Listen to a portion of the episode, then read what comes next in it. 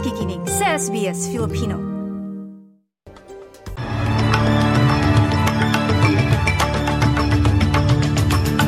Sa ulo ng mga balita, ekonomiya ng Australia nagastusan ng $5 billion dollars dahil sa pagbaha at iba pang sakuna ayon sa Treasury.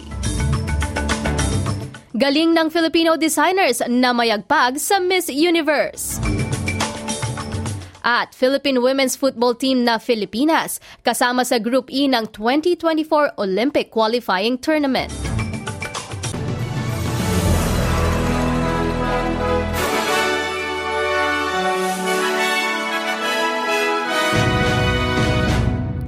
Sa detalye ng mga balita, umabot na sa 5 bilyong dolyar ang halaga ng nawawala sa ekonomiya na dulot ng baha at iba pang kalamidad sa bansa ayon sa datos ng Treasury. 3.5 billion dito ay gasto sa disaster recovery payments at allowances. Ganun din ang tulong na ipinapadala sa mga apektadong estado. Kasama din sa data ang halagang nawala sa retail, agriculture, minahan at construction sectors. Narito ang pahayag ni Treasurer Jim Chalmers. Even though we are rightly focused on the human cost of these natural disasters, which are becoming more and more frequent, there is a cost to the economy as well and a cost to the budget. We will, of course, be there for Australians impacted by natural disasters in the same way that Australians are there for each other. Inaasahang gagastos pa ng bilyong-bilyon ang pamahalaan ngayong 2023 sa pag-aayos naman ng mga kalsada, tulay at mga napinsalang infrastruktura na aabutin pa ng ilang taon bago matapos. Samantala, formal nang inaresto ng Japanese prosecutors ang lalaking suspect sa pagpatay kay dating Prime Minister Shinzo Abe. Tetsu- si Tetsuya Yamagami ay sinampahan ng kasong murder at paglabag sa gun laws matapos ang halos anim na buwang psychiatric eva- evaluation.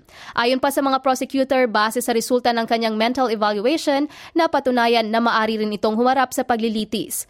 Naaresto si Yamagami noong Hulyo kasunod ng pamamaril kay Abe gamit ang handmade gun isinasagawa ng dating leader ang kanyang campaign speech. Samantala, bumida ang husay ng mga Pinoy sa pagdidisenyo ng mga national costume at evening gowns ng mga kandidata na sumabak sa 71st Miss Universe pageant sa New Orleans. Sa ulat ni Mario Dumawal ng ABS-CBN, agaw pansin ang dilaw na evening wear ni Miss Universe Malta na gawa ni Louis Pangilinan. Ganon din ang national costume at gown ni Miss Spain na gawa naman ni Aaron Montoya at Leo Almodal. Usap-usapan rin ang Darna costume ni Miss Philippines Celeste Cortesi na gawa naman ni Oliver Tolentino at ipinagmamalaki ng USA at Cambodia ang gown na dinisenyo ni Rian Fernandez. Ayon sa mga designers, proud sila na maipakita ang galing at pagiging malikhain ng mga Pilipino. Nakaabang naman ang mga Pinoy sa pagrampa ng mga kandidata sa linggo para malaman kung sino ang mag-uwi ng corona bilang bagong Miss Universe.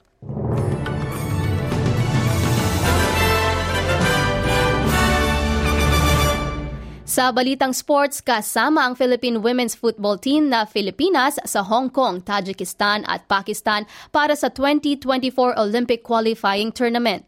Nasa Group E ang Filipinas matapos ang sinagawang draw ng Asian Football Confederation sa ginana- na ginanap sa Kuala Lumpur, Malaysia.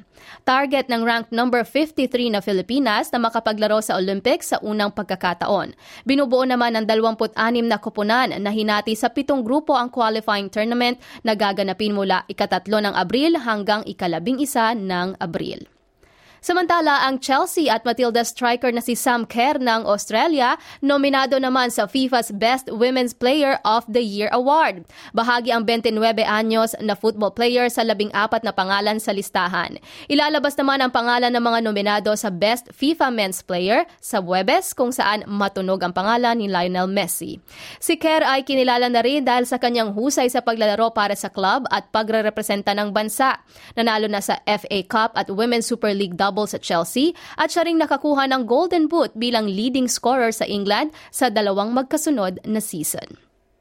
At para sa lagay ng panahon ngayong araw ng Sabado, sa Perth maaraw at 32 degrees Celsius. Mainit naman sa Adelaide at 38 degrees Celsius. Magdala ng uh, payong at uh, maulap naman sa Melbourne at 37 degrees Celsius. Sa Hobart mainit at 30 degrees Celsius. Sa Canberra maulap din at 30 degrees. Sa Wollongong kapareho ng sitwasyon, maulap at 25 degrees. Ganon din sa Sydney, maulap at 28 degrees. Pareho sa Newcastle at sa Brisbane at 28 degrees maulap ulap ang papawirin, habang sa Cairns may mga pag-unlang malala- mararanasan at 29 degrees Celsius. Ma- mga pag-ulan ding mararanasan sa Darwin at 33 degrees Celsius. At yan po ang kabuuan ng mga balita natin sa oras na ito. Ako po si Edinal Magtibay para sa SBS Filipino.